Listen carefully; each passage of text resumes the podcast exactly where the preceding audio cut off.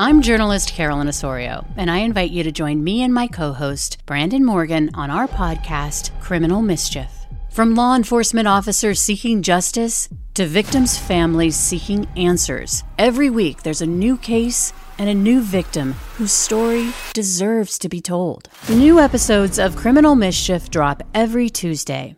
Hello, friends, and welcome back to another brand new episode of The Casual Criminalist. I, as always, I'm your host, Simon. What happens here is Callum has written me a script. This one's called The Westfield Watcher. Uh, as far the only Westfield I know is in Westfield. It's a giant chain of uh, shopping centres. So is it, uh, there's one near my house. Some guy murdering people in shopping centres. I don't think that's what it's all about. Uh, there's probably actually a place called Westfield or some such. Anyway, ooh, ooh, exciting. Before we get started, I will say that this episode is brought to you by our glorious sponsor, Surfshark VPN. Yes, that's right. You can go to surfshark.deals forward slash criminalist and enter the promo code criminalist for 83% off and three extra months for free. Until I started doing this podcast, I don't think I'd have been able to reliably spell criminalist. because I'm such a small brain. Again, surfshark.deals forward slash criminalist. A VPN allows you to, uh, it enhances your internet experience. I'll tell you more about it in a little bit. But basically, I mean, the big. the big thing, the big selling point for me at least, is it gets you more Netflix shows, which is always nice. Uh, but for now, you're watching this show, so don't leave yet, please, until the end. I need that sweet, sweet watch time. Or if you're just listening to this as a podcast, welcome as well. This is, of course, broadcast on YouTube and on the podcasts. Let's just jump into it, shall we? Uh, if you're new, I've never read this before. This is what someone told me is called a cold read. So I'll read this. We'll explore the story together. Let's get into it.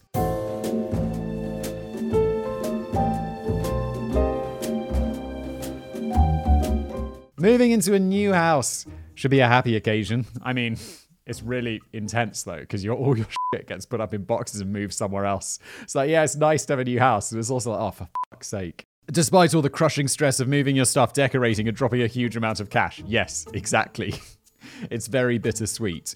and then after all that, it's the quality of the neighbors that can make or break your new life. Real estate agents will rarely mention if the guy next door to you is a convicted arsonist who enjoys late night bagpipe jam sessions.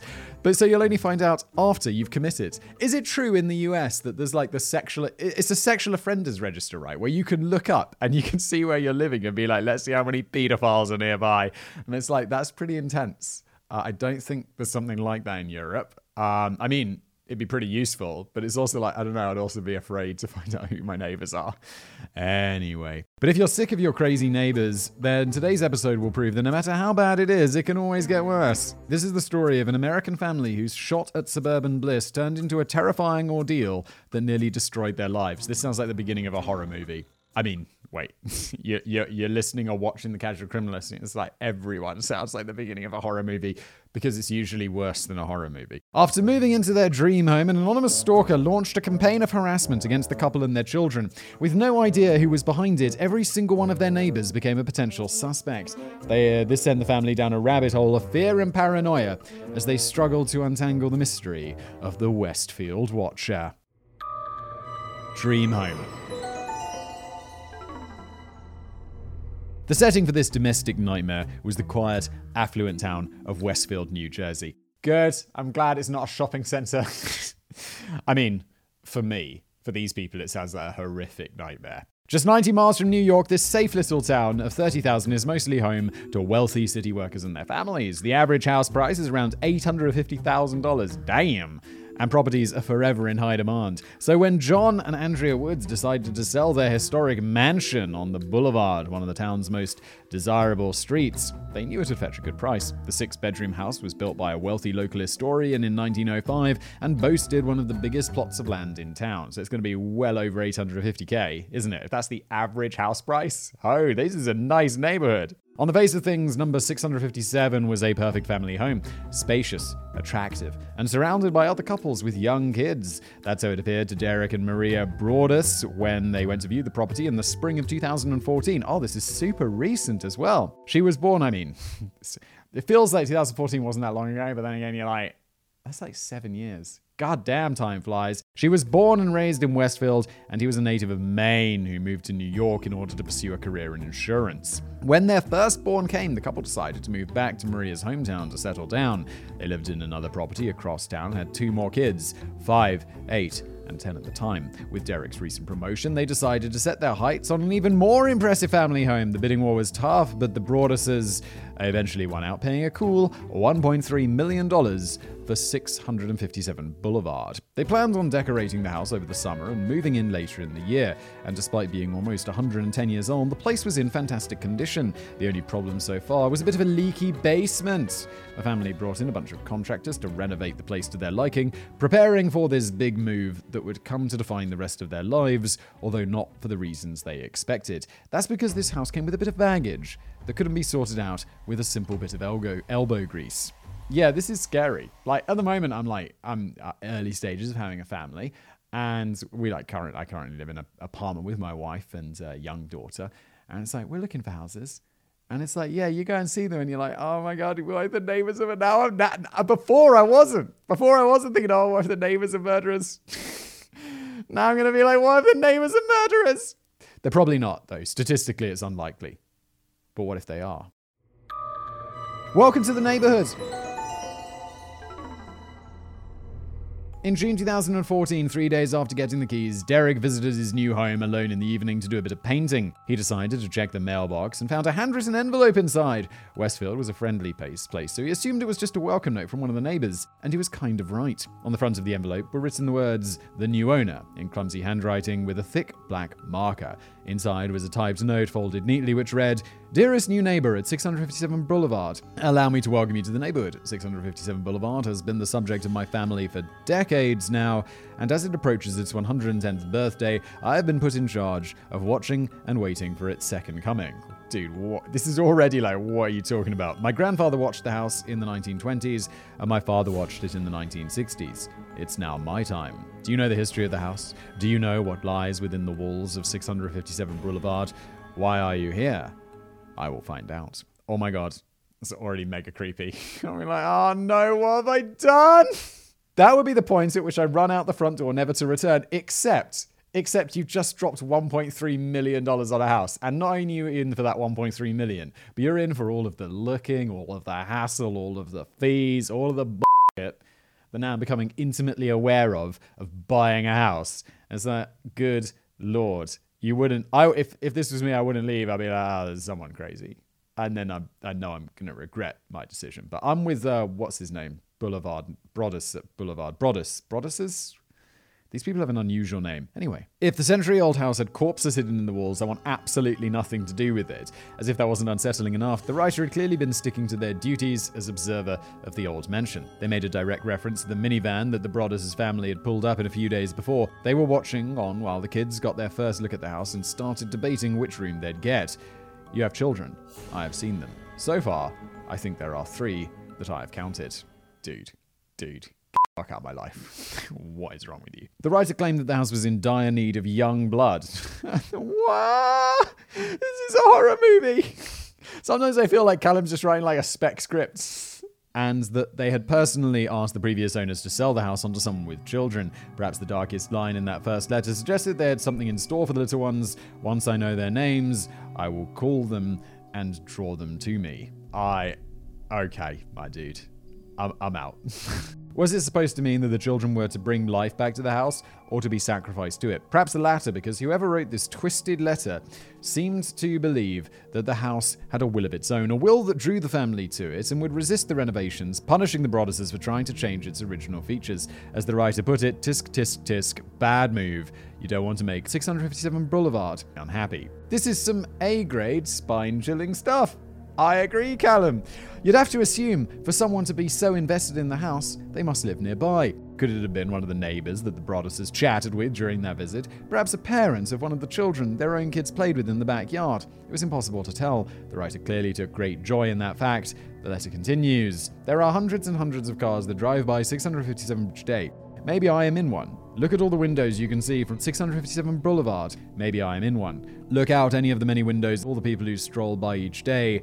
Maybe I am one. That narrowed the subject pool down to about a thousand anonymous people, not a great start. For now, Derek would have to just call the writer by their shadowy aliases, alias printed in cursive font at the bottom of the letter, titled The Watcher. Ha- this is definitely going to get made into a movie. Also, I just, I, I, I'm imagining this house in my mind, but with the power of the internet, right? Google Earth. You can just look it up, and then I can imagine. I'm sure Jen's probably, if you're watching this, uh, then you've probably seen an image of the house already. But uh, I haven't. And if you're listening, I'm going to describe it for you because I'm super interested in what this house looks like. Oh yeah, it's the when you search 657 bull, it's the first thing that comes up because of course it is. And Google Maps zooms us all the way out and takes us over to. Oh, it's a nice looking house. I mean, it's I, I, I guess in my mind, it had some old sort of Gatsby style mansion, but uh, it doesn't look to be hundred years old. But it's I mean, it's a nice looking house. It's a large, nice looking house. There we go. Isn't Google Earth absolutely incredible? I mean, damn. Okay, cool, fascinating. Picture in my mind. Let's carry on. If it could be anyone,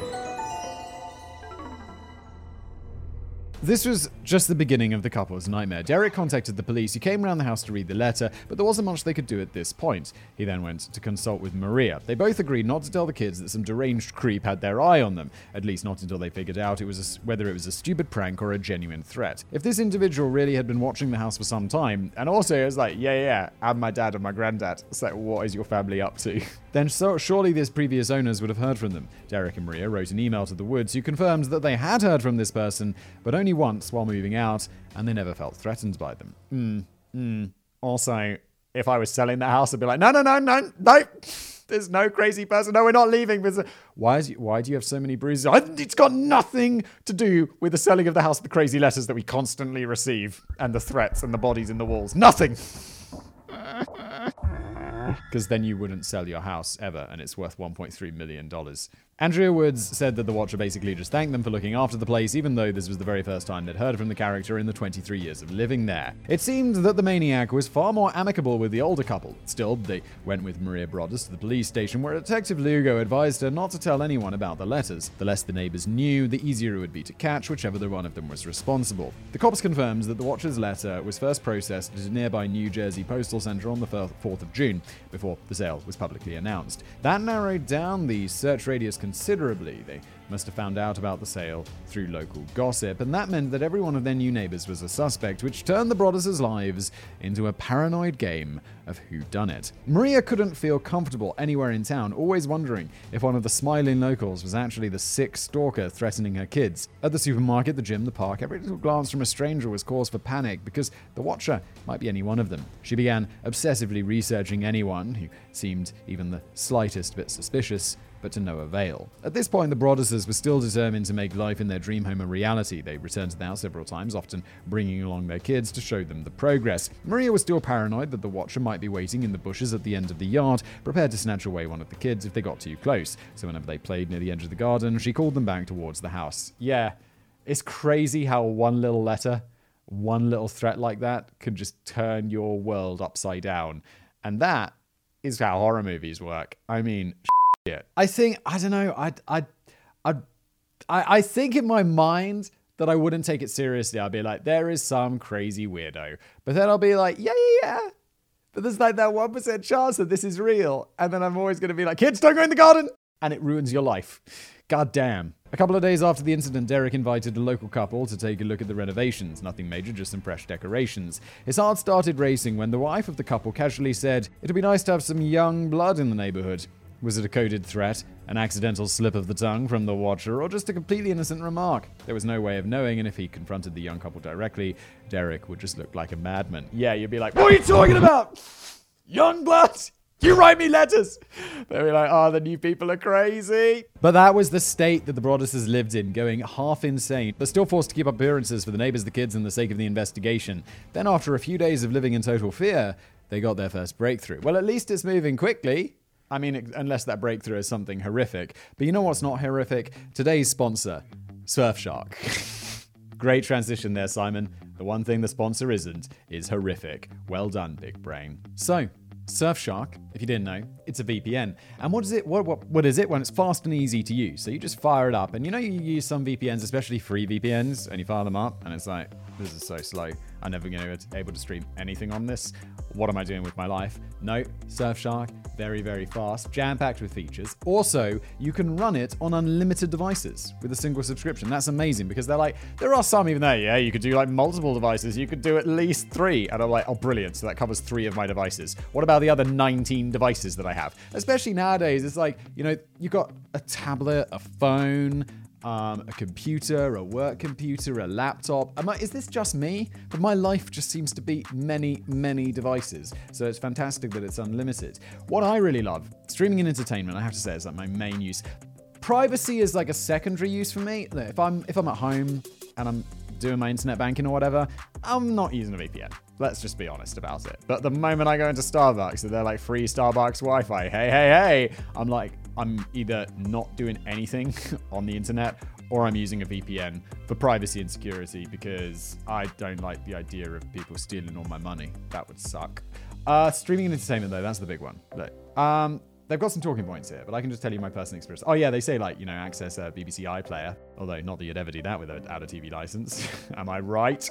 And then the Netflix, right? For me, it's amazing to have Surfshark because I don't live in the US or the UK. I live in Prague in the Czech Republic, and you can see on these websites they'll tell you, you know, the number of shows that Netflix gets in different countries, and in the US it's like it's literally like ten times as many shows. So I'm always like, yeah, okay, let's fire up Surfshark VPN and let's jump over to Miami and uh, get more options. And but I was always like, if you're in America, surely you get all the options anyway. And I wanted to watch all the Mission Impossible movies, the new, the, because the new one's coming up, and it's that I just want to catch up on all of the movies, which I've of course seen before, but I love. And I'm like, wait, none of them are available. I turn off the VPN, and they're all available. So in this case, it was like you could, if you're in America and you want to watch the Mission Impossible ones, jump over to a Surfshark VPN where I am, or I guess in the rest of Europe, and you can see all the Mission Impossible movies. So it's not just for people who want to get more from American Netflix. It's really incredible. I was blown away by this, and uh, yeah, obviously for me, the amount of extra stuff I get is pretty intense. So that's pretty cool. That's Surfshark VPN. Oh, of course, there's these things that I have to mention real quick. There's no logs, of course, because Surfshark know that what you're up to on the internet is none of their business. 30 day money back guarantee, live customer support, which is always good. He's doing it. Yeah, yeah, we'll get, get back to you in one business day unless we're busy. Then it'll be like 19 business days. No, no, no, no, no. Surfshark has live support. Look, all of this stuff is fantastic. And what should you do? You must go to surfshark.deals forward slash criminalist and enter the promo code criminalist for 83% off and three months for free. Repeat CTA. Get Surfshark VPN at surfshark.deals forward slash criminalist. Enter the promo code criminalist for 83% off and three months for free. Surfshark, thank you for making the Casual Criminalist possible. We love you. Um, yeah, no, we just love you. That's all. I don't know what I was going to say there. Let's get back to the script, to Callum, and this uh, story, which I, I get the feeling is going to take a dark turn because this is the Casual Criminalist after all. The Langfords.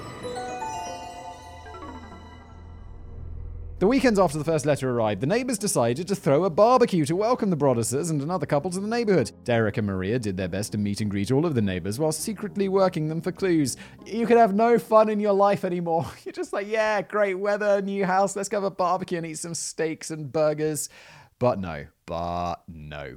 It just turns into an interrogation. One resident, John Schmidt, made an offhand comment about the family next door to number 657, the Langfords. Schmidt said that the family were a bit strange, and when pushed to explain, he told Derek that the mother, Peggy Langford, lived there with her adult kids. She was in her 90s, and the kids were all in their 60s. The one that interested Derek the most was Michael Langford, a single unemployed man who was diagnosed with schizophrenia in his youth. If someone were to develop a deluded friendship with a century old mansion, that kind of diagnosis would probably help. Perhaps having lived on the street for decades, he became obsessed with preserving it as it was in those good old days. And perhaps his illness made him believe the number 657 was quite literally communicating with him, and he was its guardian. Michael was intelligent enough to have penned the letters too, which were more eloquent than you'd expect from your average deranged stalker. The timeline also had, yeah, normally on Casual Criminalist, where it's like we're reading notes from criminals, I'm like, oh my god, what what does that say?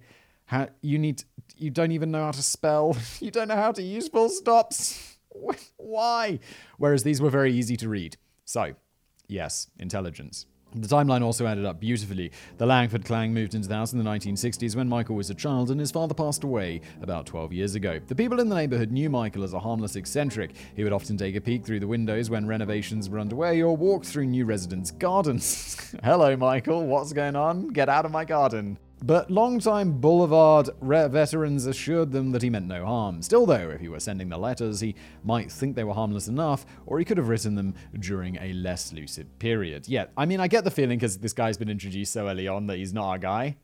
Because, I don't know, I always think that the Casual Criminalist is going to work like fiction crime TV shows. but uh, he does seem like a pretty good suspect, doesn't he? The connection was too perfect to be a coincidence. Derek rushed to tell Detective Lugo, who was actually already aware of the potential lead. He assumed the harassment would stop if he interviewed Michael Langford, which he did a few days later, and of course he denied any involvement. But when the Watcher made the next move, it only seemed, seemed to reinforce suspicion, suspicion against him. It's Kaley Cuoco for Priceline. Ready to go to your happy place for a happy price? Well, why didn't you say so? Just download the Priceline app right now and save up to 60% on hotels. So, whether it's Cousin Kevin's Kazoo concert in Kansas City, go Kevin, or Becky's Bachelorette Bash in Bermuda, you never have to miss a trip ever again. So, download the Priceline app today. Your savings are waiting. Go to your happy place for a happy price. Go to your happy price, Priceline. Letters number two and three. Two weeks after the first letter was sent, Maria went to the house to check up on the renovations. There hadn't been any major incidents in the interim. A sign which a contractor placed out front had been ripped up, but that was about it. Her blood must have run cold as she opened the mailbox and saw that familiar handwriting on the front of an envelope. The message inside was even more personal than before, confirming that the Watcher had kept to their word those past weeks. I bet she she wishes there was like, uh, what's that doorbell company? Ring. Um, is that the big one where they put like a camera on the outside of your house so you can see who's there? Are we putting a little mini camera on that mailbox so fast? or like somehow just get some CCTV going on or hidden stuff and then get it to the police or whatever because yeah. Uh, but this was many years ago. They probably didn't have Ring or like uh, they had super mini t- CCTV cameras forever. Welcome again to your new home at 657 Boulevard. The workers have been busy, and I have been watching you unload carfuls of your personal belongings. The dumpster is a nice touch. Have they found what is in the walls yet? In time, they will. The writer also now knew their names. He misspelled the name as Bradus rather than Broaddus, which implied that he was within earshot of a conversation that they had with the contractors or other neighbors. More worryingly, the Watcher had been gathering information on the children just as they promised. They mentioned each one of the nicknames Maria had been calling them by uh, by in the garden. Oh my god, he was there in the garden. Ah, oh, why? I am pleased to know your names and the name of the young bloods that you have brought me. You certainly say their names often. Dude, no! The creep had even been watching as their young daughters practice painting on an easel in a covered porch. Is she the artist of the family? They asked. If that doesn't give you the chills, my spine is chilled. It is super fucking creepy. Then how about this one? No, Callum. Will the young blood play in the basement, or are they too afraid to go down there alone? I would be very afraid if I were them. It is far away from the rest of the house. If you were upstairs, would you hear them scream? Absolutely terrifying stuff for any parent hear, especially since they were fairly certain who was to blame, but they could do nothing about it. Although perhaps this new letter would be the proof they required. After all, the easel on the porch was only visible from a very specific angle, either from the backyard or from the Langford house side. It would take a bit more than that to land an arrest warrant, so Derek decided to plow a load of money into his own private investigation, going deeper down the rabbit hole. Yeah, this is like I'm it's cool that the police were into this right away, because I thought they'd just be like, it's a prank you know, I don't know. Casual Criminalist has made my like uh, appreciation or because uh, I kind of thought police, you know, they'd be kind of thorough. And I know the crime statistics are like bad. And it's like, yo, most crime is just unreported and unpunished. But now after doing this, I'm kind of expect the police to just be like, nah, don't worry about it. We, you know, no body, no crime, guys. But this is really cool that the police are absolutely into it. And what I was going to say is if I was this dude um, I'll be like, I'll be getting a private investigator on that so hard just to figure this shit out and just like watching the mailbox. Just pay a guy, just sit outside, just watch the house police, like really quietly. Watch the neighbor dude. Look, he's got the money for it. He's buying the super expensive house. Like, just, just get it done. He set up webcams. Ah, ah, ah. yeah, okay. Right. Around their now their unoccupied new home, hoping to catch Langford in the act on some sleepless night, hunched over his computer monitor. The couple also invested in private investigators, ex FBI agents, and security firms to gather information on Langford and any other potential suspects. Sound like they had a bigger budget than most actual police forces. Yeah, it's like bringing in the ex FBI guys. It's like they're. I mean, I feel like the FBI is really on their shit. Like they know what's up. With the help of these experts, they again, this is just based on on movies. It's like the FBI just really seem to know their shit. They wear suits, they don't wear uniforms. They're like, you know, it's not like local detective, which I'm sure is, you know, there's good local detectives, but it's like the FBI. I saw that. What's that? Is it not? Um, oh, what's the show? The really cool one where they do the serial killer interviews with the real serial killers, but it's fictionalized. God, Mindhunter. Yeah, those FBI guys. Those who I would want.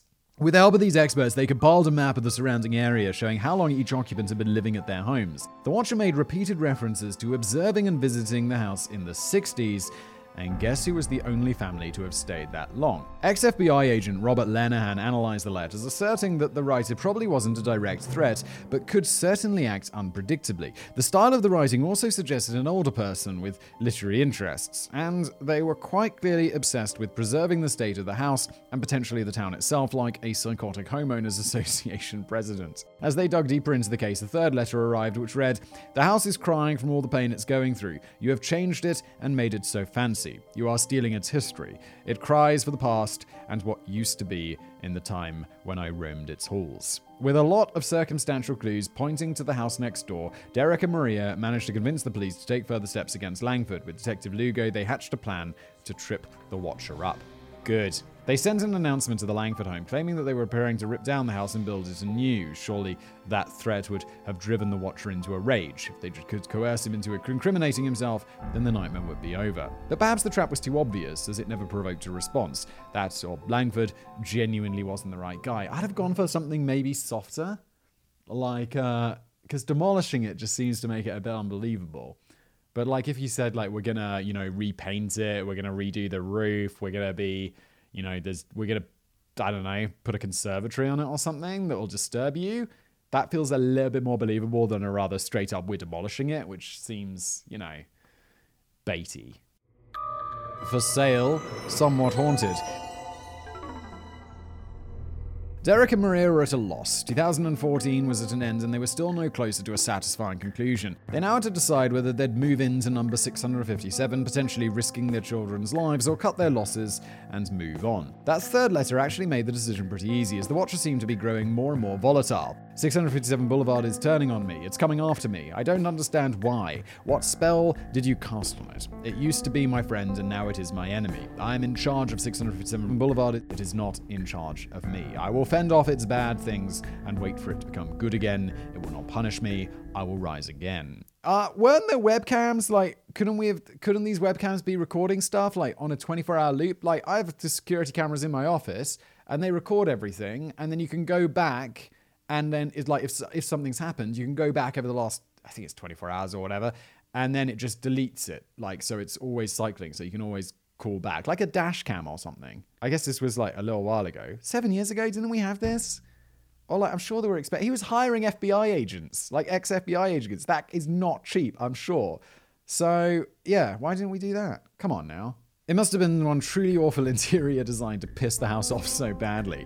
Naturally, they decided that living under the shadow of this unstable stalker wasn't worth the risk. But by this point, their old home was already sold, so the family moved in with Maria's parents for the time being. Derek continued to go back to 657 Broadway to shovel the driveway over winter, lest the neighbors file a complaint with the Homeowners Association. The place remained a constant drain on their finances and mental health, resulting in Maria being diagnosed with PTSD. On the advice of her therapist, they decided that there'd be far better better off without the house in their lives, so they put it up for sale just six months after buying it. At first, they tried asking enough to cover the, recon- uh, the renovation costs, but by now, rumors of the Westfield Watcher had begun to spread. Oh no. No, it's like no one wants to buy a house with a crazy dude. It's why those previous guys, the Woods, they were like, no, there's no man. There's definitely no. There's haunted. What are you talking about? There's just a psycho. Not really. Real estate agents heard whispers of a sexual predator harassing the occupants or even past murders and ghostly happenings. Oh my god, have you looked in the walls? But really, this was no Amityville horror. It was just the twisted hobby of someone mean spirited and deluded enough to want to toy with the family's sanity. It's worth noting that absolutely nothing was found in the walls. Oh, okay, well, there you go. Sorry to destroy that your hopes for that shocking twist. To try to front run the gossip, the Broadduses decided to partially disclose the existence of the letters and offered to show the creepy correspondence to any buyer before they pulled the trigger.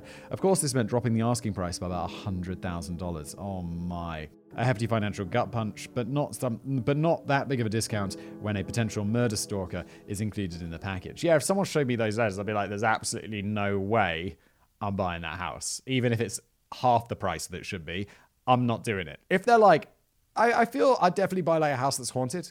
If someone's like, yeah, yeah, yeah, this house is definitely haunted. There's all sorts of people have been murdered in this house. Like three families have been murdered or like died in mysterious. No, then I'd be like, there could actually be someone who's killing them. But if so, if the house is just haunted, I'd be like, yeah, I'll absolutely take it because there's no such thing as ghosts. All right, yeah, it's just a great deal. That was actually a pretty kind move because in New Jersey, there's no legal obligation to disclose such a thing. Oh my God, the Woodses definitely didn't disclose everything then. I mean, I was thinking, I was thinking there might be some like a legal thing to disclose, and they'll be like, just burn the letters. They never arrived. just please no, because hundred thousand dollars or whatever the price bump would be or loss would be, it's a lot of money. Derek and Maria wondered to themselves if they would have gone ahead with the purchase if the previous owners had told them about that letter they received from the Watcher in their final days there. They decided to launch a lawsuit against the Wood, saying that they withheld information that put their children's lives at risk. Their lawyer aimed to keep things quiet, but this turned out to be the spark that blew the story onto the headlines of primetime TV news. Uh oh. And, uh, well, if you're disclosing the letters anyway, then I guess it's not that big of a deal. This would be a perfect house for some old people who have no young blood, wouldn't it? The alternative theories. As if they weren't under enough stress already, the brother says, yeah, didn't the woman have PTSD?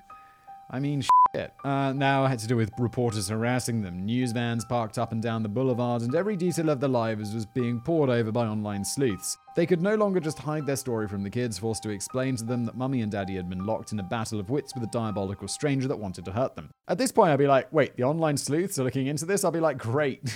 like, please help me, online sleuths. Who is this? Once the news was loose, the wild speculation began. Every single person in Westfield now knew about the strange story and had been, that had been unfolding right under their noses, and everyone had their theories about who the mysterious menace in their midst might be. The frenzy around the case became a catalyst for the emergence of all that repressed antisocial angst bubbling under the veneer of that well to do town. Do you think the person writing the letter just wants a real bargain on the house? They're like, no, no, no, I wanted this house for less than these guys paid, so I'm going to write these crazy letters. They're going to be forced to move out in six months, and then I'll sweep in with a really lowball offer. I mean, that would be a colossal, colossal douche move. But also, you would get that house pretty cheap. I mean, yeah, yeah, there you go. I mean, don't do that. I don't want to give people criminal like that's. I don't know if that is illegal, but it definitely sounds like it should be and probably is. Probably is. But there was a positive side to the increased attention. A lot of new information started to come to light. Add to that a torrent of online sleuthing, yes, and we already have quite a few more credible theories than at first it seemed. Abby Langford. For one, DNA testing on one of the envelopes revealed a surprising twist. A sample found in it belonged to a female. This led detectives to consider Michael Langford's sister, Abby, as a suspect. She was a real estate agent, after all, and she might have been frustrated on missing out of the hefty commission on 657. Oh my, am I way closer with this? Like, my previous thing about it being about money was a random, off the wall guess. Could this be about this? Crazy. Her side job was at a department store in the town, and with the help of a colleague, a detective was able to snatch her water bottle to run a test. Unfortunately, she wasn't a match. Ah.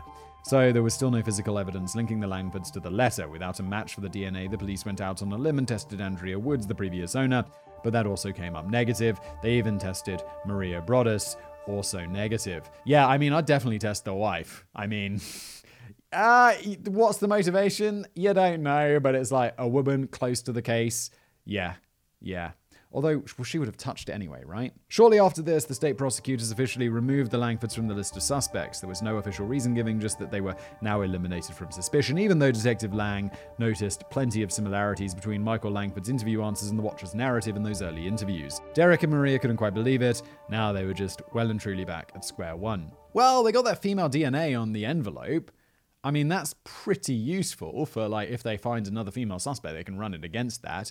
And I guess they ran it through the uh, that big database of DNA, right? Okay, another neighbor. So the couple got back to work. They started canvassing the neighborhood, hoping someone would recognize the handwriting on the envelope. They even hired a private security firm to help check for matches and a forensic linguist to scour the internet, but it was all in vain. They eventually became so desperate, Derek ha- tried hiring a hacker to break into local computers via their Wi Fi routers. Before you start sweating, no, it's not as simple as that. The process is pretty difficult, provided your security settings are tight, and it's also very highly illegal. Derek decided to abandon this approach rather than trade his haunted mansion for a prison cell. Dude, why would you admit this? like, just do that on the down low, man. What are you doing? Now we're over a year and a half after the first letter from the Watcher was sent. Derek and Maria have had to drop their asking price miserably low to attract any interest at all, which, according to one theory, might have been the point all along. Perhaps one of their unsuccessful competitors was ruining their property value out of jealousy, or coming in later.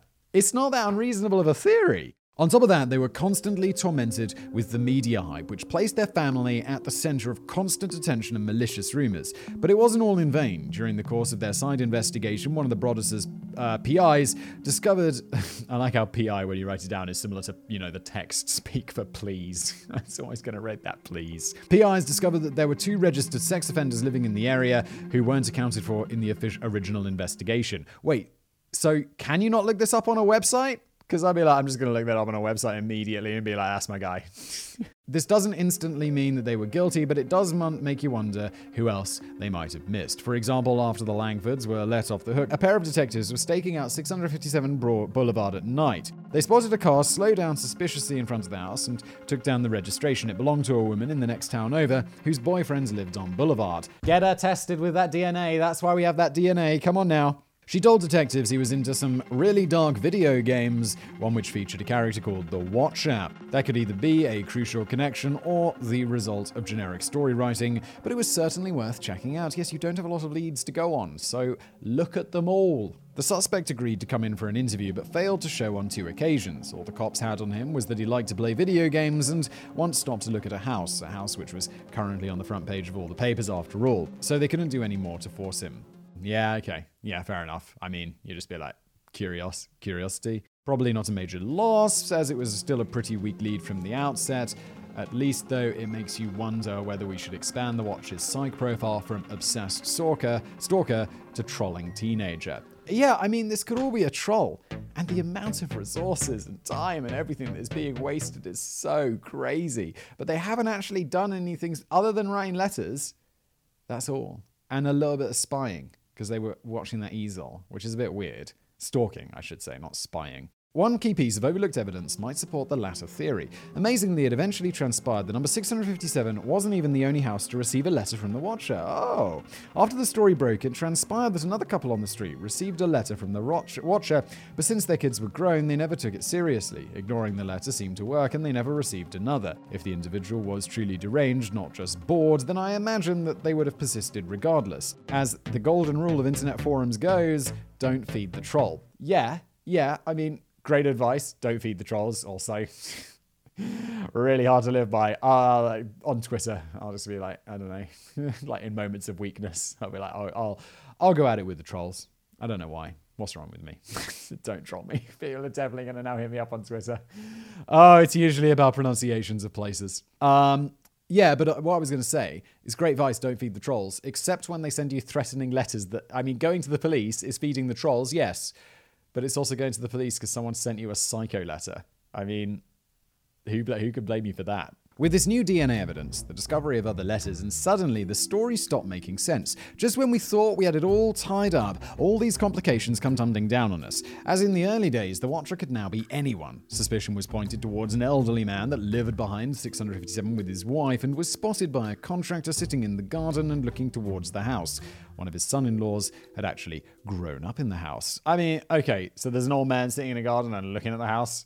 It's like in my mind, what old people do is sit in the garden and look at shit. it's like, yeah, I remember my nan. She'd sit in her conservatory and she'd just look at things. It's like, okay, old people are. But this was the problem. It was just a small town, so plenty of people had connections to the house in one way or another.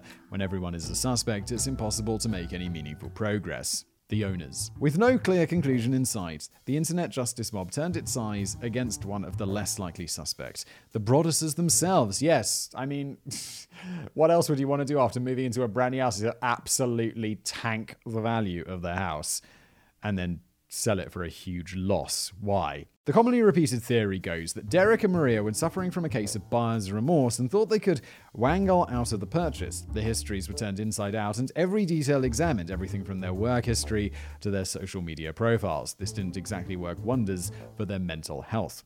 it's like. Uh, so you're going to look over these people's social media to see if they regretted buying a house and then assume that they did this super elaborate. This is so unlikely. And how exactly could this ridiculously convoluted hoax actually benefit the couple anyway? If anything, we should probably be looking at the people who competed against them in the bidding war. Perhaps after seeing the house snatched away by a wealthier couple, some angry bidder decided to force the house back onto the market at a sweet discount, no less. Those determined to blame the couple think they might have done it to try and sue the Woodses, even though their legal case was extremely weak, since, as I mentioned, New Jersey law has no obligation to disclose the history of a house. Yet this is crazy. I really don't think it's them. Others say that the plan was insurance fraud, but to, the, to that I say the guy was an actual insurance executive. Yeah, that was what he did for a living. Also, I mean, just I don't think an insurance payout is going to work on this. There's going to be better ways to get an insurance payout. Don't people just burn houses down for that shit? I mean, come on. Surely he would have had a better plan to game the system than inventing a crazy story that could spiral right into the national spotlight. Unless maybe he as an insurance executive knows something that we don't know. But I don't know, if there's any insurance executives listening to this, doesn't really seem like a very likely thing, does it? ah, yes, the creepy letter clause in your insurance contract. No.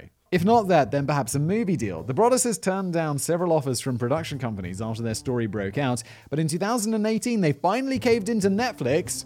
And maybe you can't get this. Maybe Surfshark VPN, ah, ah, for a reported six figure sum who are producing an upcoming series about the ordeal. All right, that, okay, okay. Now you're seeing something, but uh, but I mean, you're fairly wealthy already, right? And you're an insurance executive. It's not exactly, you know, I don't exactly imagine you're some sort of clout chaser. Now that seems a little more compelling, seeing as they did actually materially benefit from it. But at the end of the day, it would have been a bit of a long shot from the outset. Why gamble hundreds of thousands of dollars on the one-off chance that Netflix will come and save you? Yeah. Also, it's a six-figure deal, so they're gambling hundreds of thousands of dollars to make hundreds of thousands of dollars. Call me skeptical on that one. Uh, once all of the costs were counted, the whole thing was actually pretty financially ruinous for the family, especially when you factor in all of the private investigation work. Oh yeah, I forgot about that. Those F- it's going to be so expensive. I'm not certain the Netflix deal could completely cover those losses. For that reason alone, I find it a pretty tough sell. Callum, I'm glad you're on the same page as me. It seems ridiculous. Although maybe people listen to this being like, "Oh, Simon, you wait till the end." If you know, if people might be familiar with this story, they're like, "You just wait and see." It was them all along. It wasn't.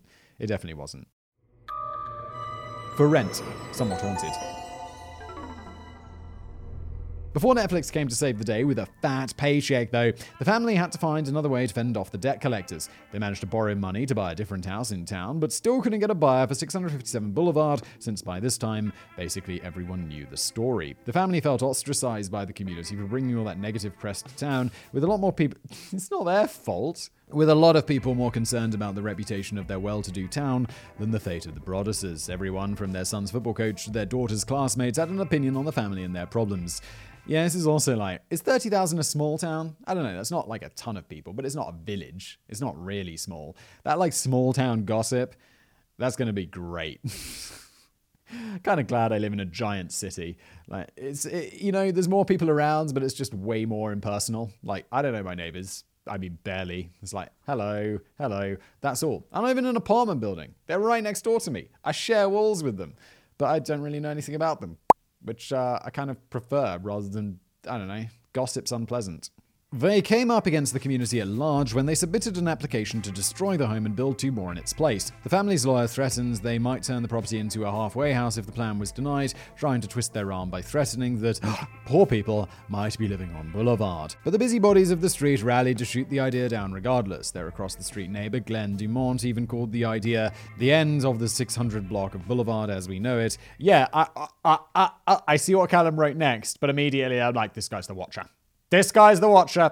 uh, which sounds like a lot like something the Watcher might say. yeah. Thankfully, the Broadduses were able to find another solution when the plan was rejected. Plenty of keyboard warriors had claimed that they would have ignored the letters and moved in anyway, and now the family invited them to put their money where their mouths were. The home was up for rent. Yeah, all these people being like, yeah, I'll do it. Well, put yourself in their situation. Ha- if you don't, you, they had kids, they were threatening the kids. If this was just me, I'd be like, oh, f- it, I'll be fine. If it was me and my wife, I'd be like, mm, more concerned. If it was me, my wife, and my kids, I'd be like, absolutely not happening, but thanks for playing. Don't be a keyboard warrior. After a few weeks, they found a family brave enough to rent the home from them with a clause in the tenant agreement saying they were free to leave without penalty if the Watcher kept up their games. It only took two weeks for the next, oh no, letter to come. Apparently, the Watcher had gone a bit power mad after their little victory. 657 survived your attempted assault and stood strong with its army of supporters barricading its gates. My soldiers of the Boulevard followed my orders to a T. They carried out their mission and saved the soul of 657 Boulevard with my orders.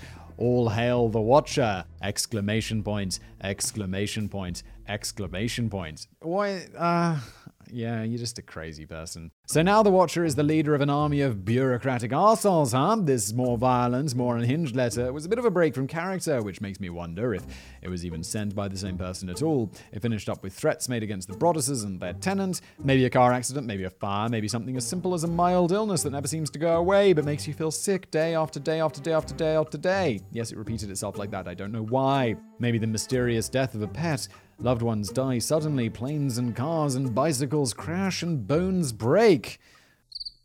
Alright, mate. Honestly, that sounds like a lot of empty threats. Yeah, it's like, dude, planes crash. Alright, yeah, they do. You're gonna arrange that or what? Like, into the house? That sounds, I mean, unlikely. It's impossible. Honestly, that all sounds like a load of empty threats. I'm surprised they didn't claim to have shagged someone's mum. it all makes me wonder if there was this was definitely the original Watcher. Ah, uh, yeah, I'm not sure. It's it's reading it, looking at the text. I mean, it's kind of eloquent again, other than the like exclamation points and stuff, like "My soldiers of the boulevards." Not eloquent, but like it doesn't read like a stupid person wrote it. Like the like the other letters we see on Casual Criminalist, where it's like, dude, bro, learn how to use a full stop even if it really was the omniscient menace that terrorized the owners of 657 Broadway for so long, they never followed through on their threats, which makes me wonder if it wasn't all the work of some pathetic fantasist all along. I mean, there's no evidence other than the letters. There's nothing other than the letters. So really, it's all fantasy so far. A second watcher. The tenants agreed to stay in the house if the Broadduses could install security cameras around the perimeter. My dudes, what? I don't understand. I don't understand how at this point there are not fences and like security cameras are not expensive. Even what, uh, eight years ago?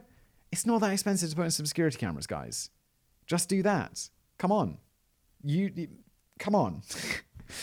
They continued to stay for a while before leaving for other reasons and being replaced. The house stayed on the market, failing to attract buyers year after year. And despite the stigma, the family continued staying in Westfield, even though it meant living among people who would publicly denounce them as frauds and blamed them for damaging the reputation of the town. They almost seemed to be more on the side of the Watcher than the family. However, another mysterious figure emerged in December 2017 to put them in their place. On Christmas Eve, card sized envelopes, just like the ones sent by the Watcher, appeared in the mailboxes of several Westfield residents. The cryptic letters inside chastised them for attacking the Broadduses on the internet. Apparently, this new watcher spent most of their time watching a computer screen, trawling through Facebook groups to find the most vocal, most venomous enemies of the family.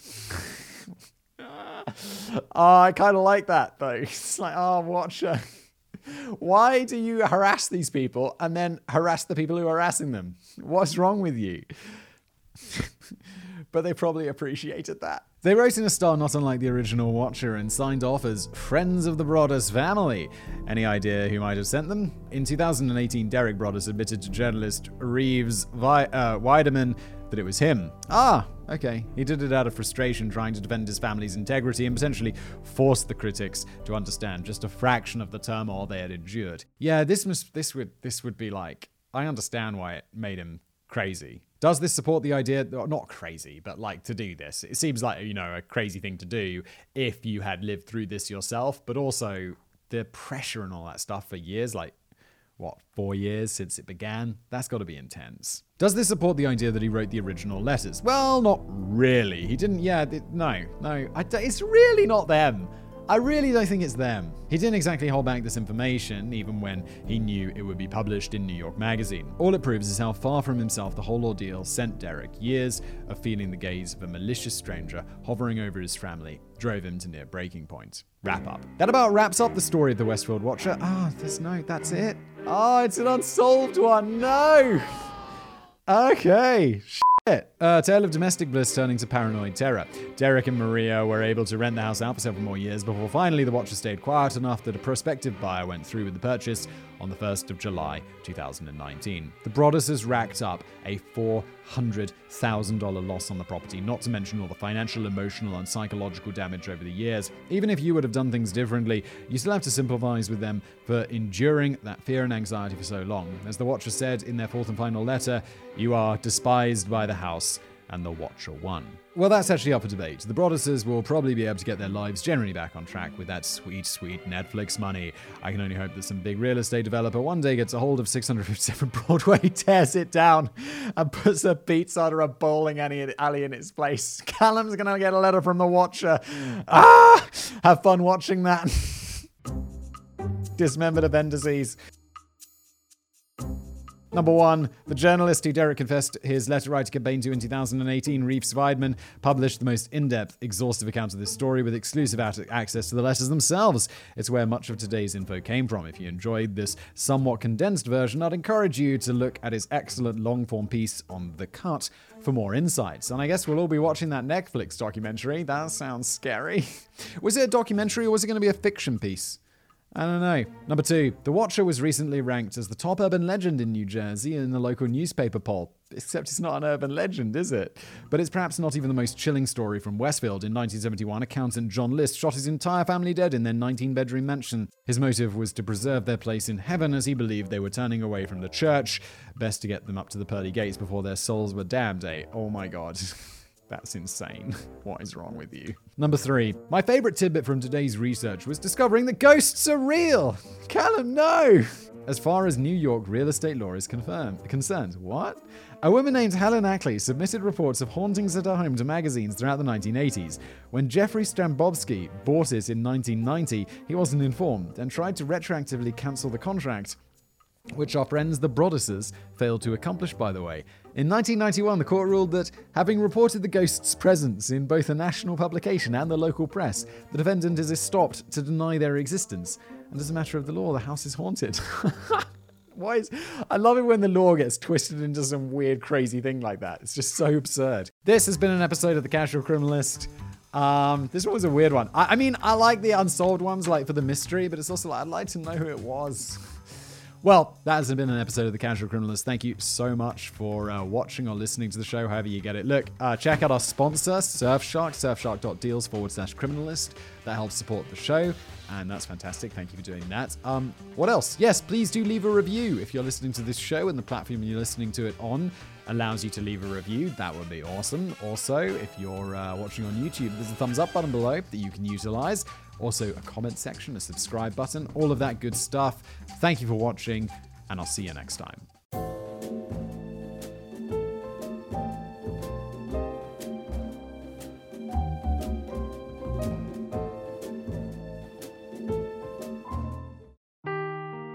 Seeking the truth never gets old. Introducing June's Journey, the free to play mobile game that will immerse you in a thrilling murder mystery. Join June Parker as she uncovers hidden objects and clues to solve her sister's death in a beautifully illustrated world set in the roaring 20s. With new chapters added every week, the excitement never ends. Download June's Journey now on your Android or iOS device or play on PC through Facebook Games.